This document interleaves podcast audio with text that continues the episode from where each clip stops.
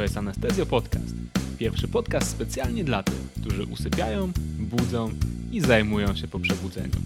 Mam na imię Staszek i zapraszam Was na kilkanaście minut wspólnej nauki. Z ogromną radością witam Was w kolejnym odcinku Anestezjo Podcastu. Dzisiaj w drugim już majowym odcinku będziemy rozmawiać o opiece okołooperacyjnej pacjenta z hemofilią. W międzyczasie chciałbym bardzo podziękować tym, którzy zdecydowali się wesprzeć Anestezję Podcast na Patronite. Dziękuję Oli, dziękuję Ignacemu, dziękuję Monice i dziękuję Bartkowi, którzy przez swoje miesięczne wsparcie mają realny wpływ na to, że Anestezja Podcast może istnieć. E, za takie wsparcie otrzymali ode mnie dostęp do specjalnych odcinków, dostępnych tylko dla patronów naszego podcastu. Jeśli chciałbyś dołączyć do tego grona, jeśli chciałabyś dołączyć do tego grona, zachęcam Ciebie do tego serdecznie.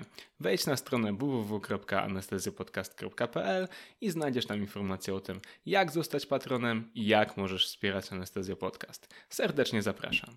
A teraz przechodzimy już do dzisiejszego tematu. Dla większości z nas hemofilia to słowo, z którym częściej spotykaliśmy się w trakcie studiów, w trakcie kształcenia medycznego, niż spotykamy się teraz na co dzień w naszej codziennej pracy. Dlatego być może warto jest um, zacząć od tego, że spróbujemy sobie przypomnieć, czym właściwie hemofilia jest i dlaczego ma takie duże znaczenie. Hemofilia to oczywiście choroba związana z niedoborem czynników krzepnięcia. Rozróżniamy dwa typy hemofilii. Jest to hemofilia A i hemofilia B. Oba te typy hemofilii mają jedno mm, zbliżone do siebie źródło, czyli mutacje związane czy sprzężone z chromosomem X. Dlatego częściej występują u mężczyzn, natomiast ich poziom ekspresji może być bardzo różny, od zupełnie łagodnych do zagrażających życiu.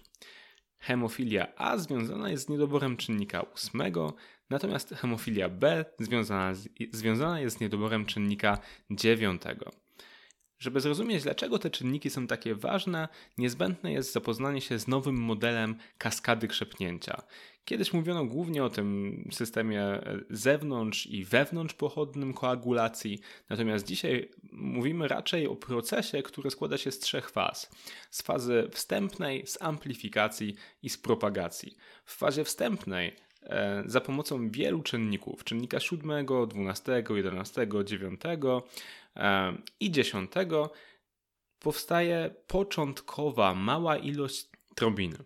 Ta trombina e, następnie w fazie tzw. Tak amplifikacji przy współudziale wapnia aktywuje różne czynniki krzepnięcia. Aktywuje jedenastkę, która z kolei jest odpowiedzialna za konwersję dziewiątki do 9a, aktywuje ósemkę i aktywuje piątkę.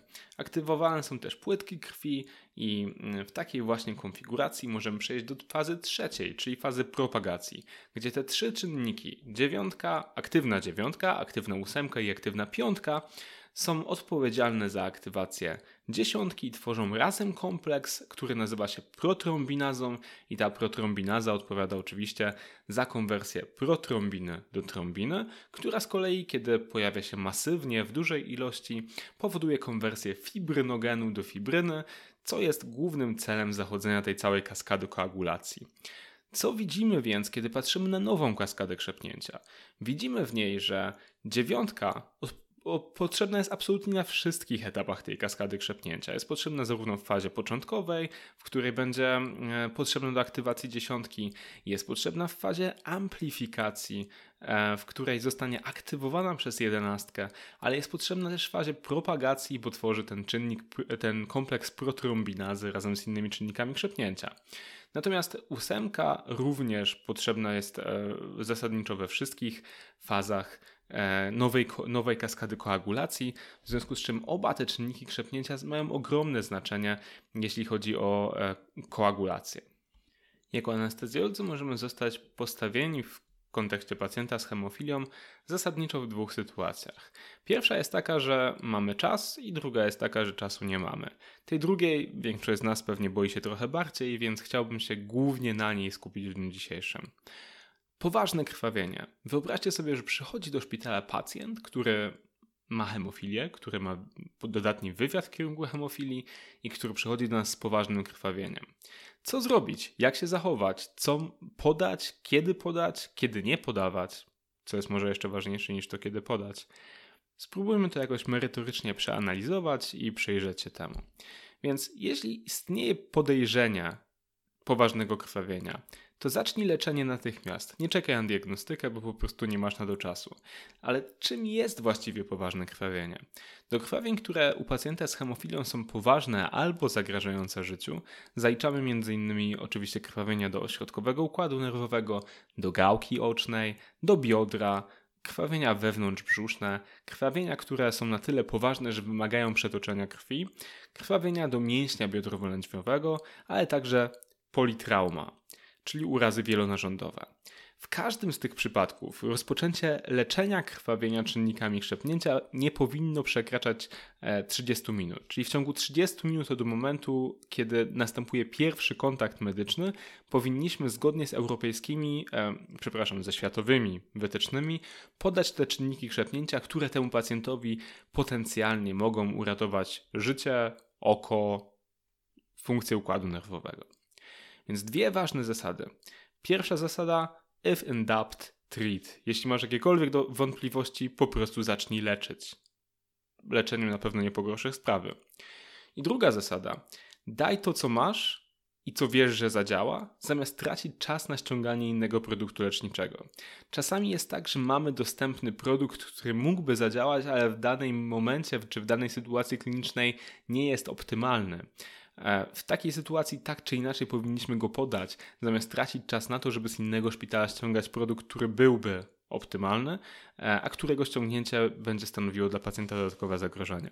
Więc nawet jeśli nie mamy tego najlepszego czynnika, który moglibyśmy podać, po prostu zacznijmy leczyć. Najwyżej w czasie, w którym leczymy, w którym rozpoczynamy leczenie, możemy już się zatroszczyć o to, żeby ten docelowy czynnik znalazł się w naszym szpitalu, żebyśmy mogli leczyć. Jeśli chodzi o wartości, które chcielibyśmy osiągnąć, to aktywność czynników mierzy się w procentach. Mówimy o tym, że mm, powiedzmy czynnik ósmy ma 20% aktywności, to znaczy, że mm, aktywność w tej badanej surowicy pacjenta jest e, równa 20% aktywności w surowicy wzorcowej. Jeśli mamy takiego pacjenta z hemofilią, to w większości przypadków docelowa wartość aktywności to jest powyżej 50%. I tak jest też w przypadku poważnego krwawienia. Pierwszą dawką czynnika, którą podajemy, powinniśmy dążyć do osiągnięcia 80 do 100% aktywności tego czynnika i gdy tylko poziom czynnika zbliża się w kolejnych oznaczeniach do 50%, powinniśmy podać kolejną dawkę, tak by e, aktywność czynnika nigdy nie spadła poniżej tej, tej wartości. Alternatywą do powtarzalnych bolusów e, jest początkowy bolus i dalej stały wlew czynnika, co nie dość, że pozwala nam osiągnąć pewien stały poziom aktywności czynnika na, na, na tym na tej wartości, na której nam zależy, to pozwala też zmniejszyć długofalowo zużycie czynnika krzepnięcia, który mamy podawać pacjentowi.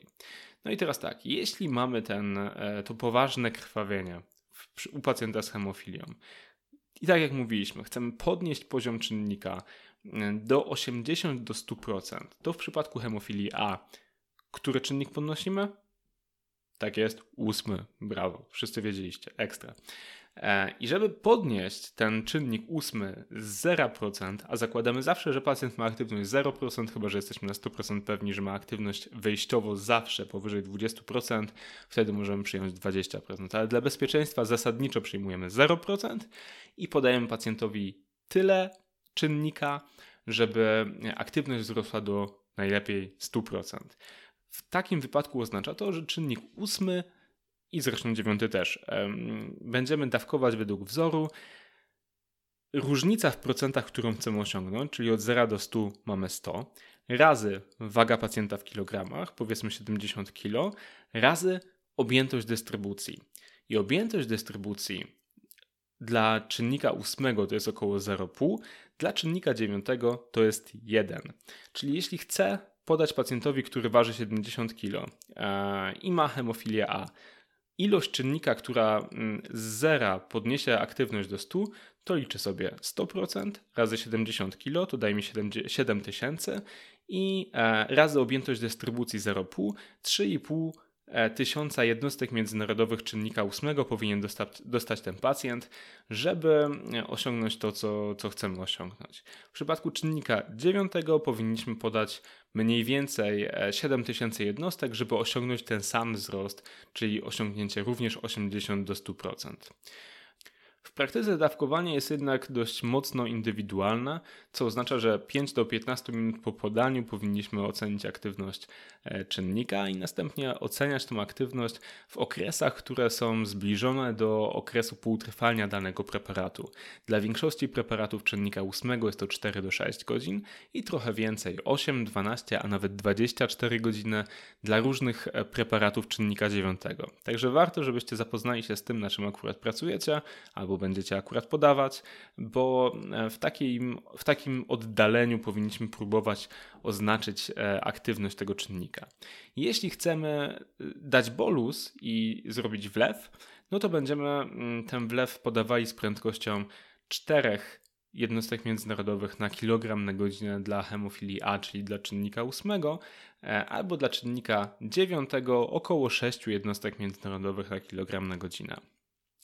Jeśli pacjenta czeka pilna operacja, jest operacja, która nie może czekać, a pacjent ma hemofilię, to oczywiście chcielibyśmy podnieść poziom czynnika jak najszybciej do poziomu, który jest adekwatny dla danej operacji bo różne operacje mogą mieć też inną adekwatną aktywność czynnika. No zasadniczo, tak jak mówiliśmy, będziemy próbowali dążyć w większości przypadków do poziomu zawsze wyższego od 50%, e, zwykle 80 do 100, ale może okazać się też, że dla mniejszych operacji czy dla zabiegów endoskopowych oczekiwana wartość e, aktywności czynnika może być niższa. Dla operacji elektywnej co powinniśmy wziąć pod uwagę?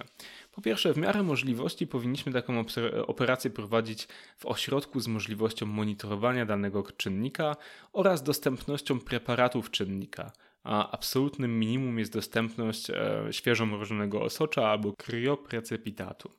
Należy też przed operacją elektywną rozważyć screening w kierunku inhibitorów. O tym, czym są inhibitory, powiemy sobie jeszcze e, za chwilę, po to, żebyśmy zastanowili się nad tym, czy możemy temu pacjentowi pomóc lepiej.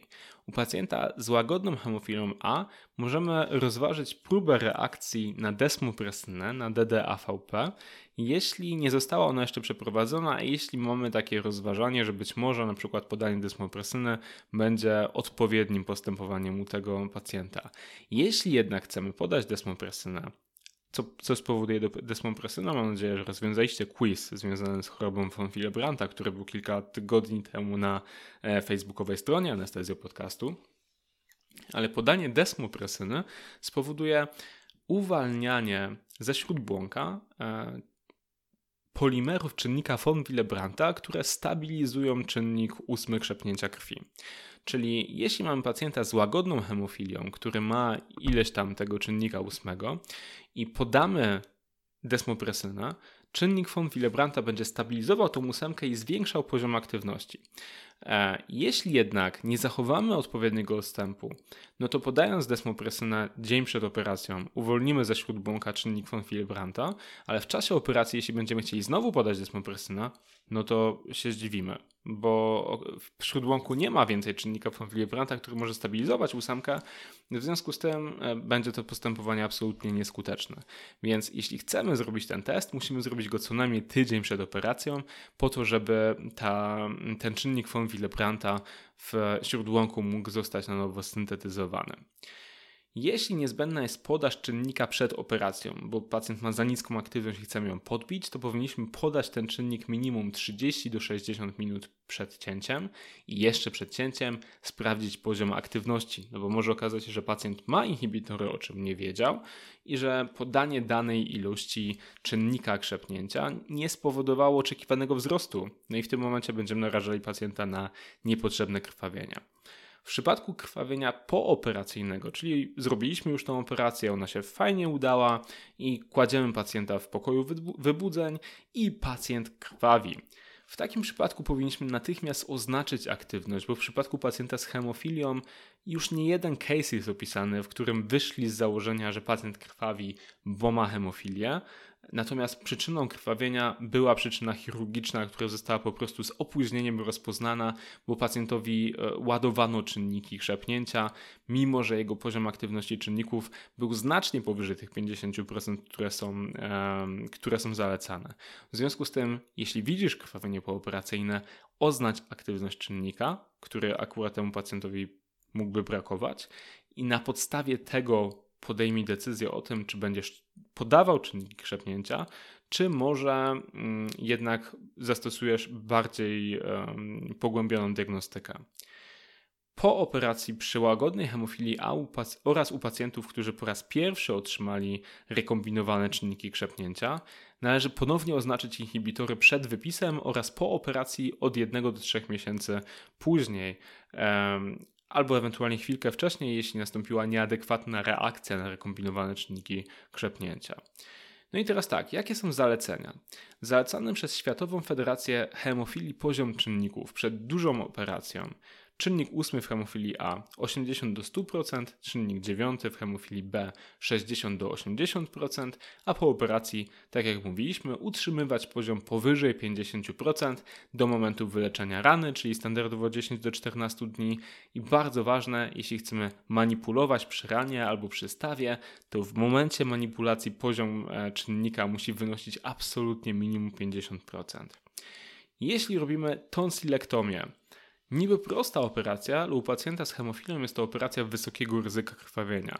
W średnio ciężkiej, ciężkiej hemofilii w takim wypadku zawsze podajemy rekombinowane czynniki, e, natomiast zawsze warto też rozważyć miejscowe albo systemowe podanie leku antyfibrinolitycznego, np. kwasu traneksamowego. W przypadku endoskopii generalnie podawanie czynników krzepnięcia jest do przemyślenia. Niektórym można podać rekombinowane czynniki, niektórym można podać desmopresyna, ale generalnie bardzo ważne jest to, że, żeby zwrócić uwagę na to, szczególnie jeśli chociażby pobierana jest biopsja w czasie, mm, w czasie badania endoskopowego, no to mamy potencjalne miejsce krwawienia, którego nie możemy ucisnąć z zewnątrz i jest to potencjalne ryzyko. Dlatego w zależności od tego, jak przebiega operacja, e, przepraszam, jak przebiega badanie i w zależności od tego, e, kto je wykonuje albo co jest w nich zaplanowane, warto się zastanowić nad tym, czy i jaki ewentualnie poziom czynnika krzepnięcia będzie e, potrzebny. I teraz jeszcze kilka takich trochę głębszych czy też cięższych rozkmin. Po pierwsze, inhibitory, o których już powiedzieliśmy. Inhibitory występują częściej w hemofilii A i w ciężkiej hemofilii. Inhibitory to substancje, które e, wiążą się z czynnikiem, który podajemy pacjentowi i unieczynniają go.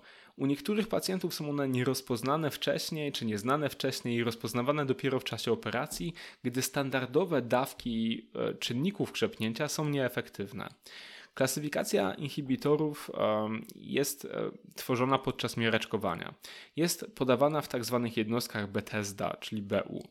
Punkt odcięcia to 5 tych jednostek. Jeśli mm, pacjent ma poniżej 5 jednostek, można próbować podawać mu jednak ten rekombinowany czynnik, ewentualnie w wysokich dawkach. Jeśli pacjent ma więcej niż 5 tego, tych jednostek Bethesda, to przy poważnym krwawieniu trzeba podać tak zwany bypassing product, czyli APCC, czyli czynniki zespołu protrombiny. To są tak zwane, naj, najbardziej popularny z nich jest tak zwany FABA, czyli Factor 8 Inhibitor Bypassing Product. To cudo składa się oczywiście z czterech czynników szepnięcia 2, 7, 9, 10 i mm, nie jest do końca zalecany przy hemofilii B, jeśli mamy inny wybór, no bo zawiera dziewiątkę, której zasadniczo nie chcemy podawać. E, jeśli chcemy podawać rekombinowany naczynnik 8A, podajemy go od 90 do 120 mikrogramów na kilogram co 2-3 godziny i co 3 do 6 godzin po uzyskaniu hemostazy. Jeśli podajemy FEIBA, to typowo jest to 50 do 100 jednostek na kilogram, 6 do 12 godzin i nie przekraczaj 100 na dawkę, 100, 100 jednostek na kilogram na dawkę albo 200 jednostek na kilogram na dzień. Dawkowanie tych wszystkich produktów jest raczej kliniczne, no bo testy laboratoryjne są bardzo mało dokładne. Zanim podasz ten produkt, Miej jedną rzecz w głowie. Są to produkty o silnym działaniu prozakrzepowym, czyli z jednej strony leczymy krwawienie, ale z drugiej strony możemy mm, wywołać ciężkie działania niepożądane. Więc należy ważyć, żeby nie przekombinować. Druga ciężka rozkmina. Jeśli nie masz dostępu do czynników krzepnięcia do 8 i do 9, to masz jeszcze jakieś możliwości, chociaż nie jest ich jakoś super wiele. Generalnie w obu hemofiliach, i w A i w B, możesz podać świeżo mrożone osocze. W A możesz podać także krioprecepitat. 1 ml krioprecepitatu zawiera od 3 do 5 jednostek międzynarodowych czynnika 8. 1 ml świeżo mrożonego osocza to jest jedna jednostka 8 i jedna jednostka 9. Oznacza to, że 15 do 20 ml na kilogram świeżo mrożonego osocza podniesie aktywność czynnika 8 o około 30-40%, a czynnika 9 o około 15-20%. Mam nadzieję, że pamiętasz skąd bierze się ta różnica. Bierze się ona po prostu z różnej objętości dystrybucji, która dla 8 wynosi 0,5, dla 9 wynosi 1,0 i dlatego ta sama objętość świeżo mrożonego osocza będzie powodowała różny wzrost aktywności. Ale co to oznacza? Oznacza to, że jeśli mam pacjenta z zerową aktywnością i chcę podnieść mu aktywność czynnika 8 do 80%, to w najlepszym przypadku muszę podać mu 40 ml świeżo mrożonego osocza na kilogram, co oznacza, że muszę podać mu przy założeniu, że ma 70 kg, 4 razy 7, 28, 2800 ml świeżo mrożonego osocza. Dużo? No nie jest to bardzo mało. Natomiast w przypadku hemofilii B, gdzie czynnik dziewiąty to jest ten czynnik, którego brakuje, on ma większą objętość dystrybucji. W związku z tym potrzebujemy jeszcze więcej. O ile? Dwa razy więcej um, świeżo mrożonego osocza. Czyli byśmy musieli podawać już ponad 5,5 litra świeżo mrożonego osocza, żeby osiągnąć 100% aktywność czynnika dziewiątego. Także widać, że w momencie, kiedy nie mamy dostępu do czynników krzepnięcia, teoretycznie mamy możliwość i możemy spowodować pewien wzrost pewien wzrost aktywności tych czynników, natomiast jest trudne, czasochłonne i e, zasobochłonne, no bo przecież przetoczenie takiej ilości preparatów krwiopochodnych e, angażuje personel, angażuje pracowników banku krwi, e, generalnie jest strasznie mocno angażujące. Jakie są inne niż czynniki krzepnięcia terapie, które ewentualnie moglibyśmy zastosować u chorego z hemofilią? E, więc po pierwsze antyfibrinolityki dla krwawienia śluzówkowego. Na przykład, tak jak mówiliśmy, TXA, czyli kwas traneksamowy, który można podać e, w ilości 25 mg na kilogram do ustnie co 6 do 8 godzin i nie powinno się go używać razem z rekombinowanym, przepraszam, z kompleksem czynników protrombiny. I druga rzecz to jest desmopresyna. O desmopresynie też już mówiliśmy. Stabilizuje czynnik ósmy tylko w łagodnej hemofilii przy aktywności około 40%. Aktywność ósmego czynnika może wzrosnąć dzięki temu, dzięki podaniu desmopresyny od 2 do 4 razy, czyli jeśli mieliśmy 25% aktywność, możemy spodziewać się po jednorazowym podaniu desmopresyny aktywności między 50 a 100%. Typowa dawka to jest 0,3 mg na kilogram, maksymalnie 20 mg IV albo SC.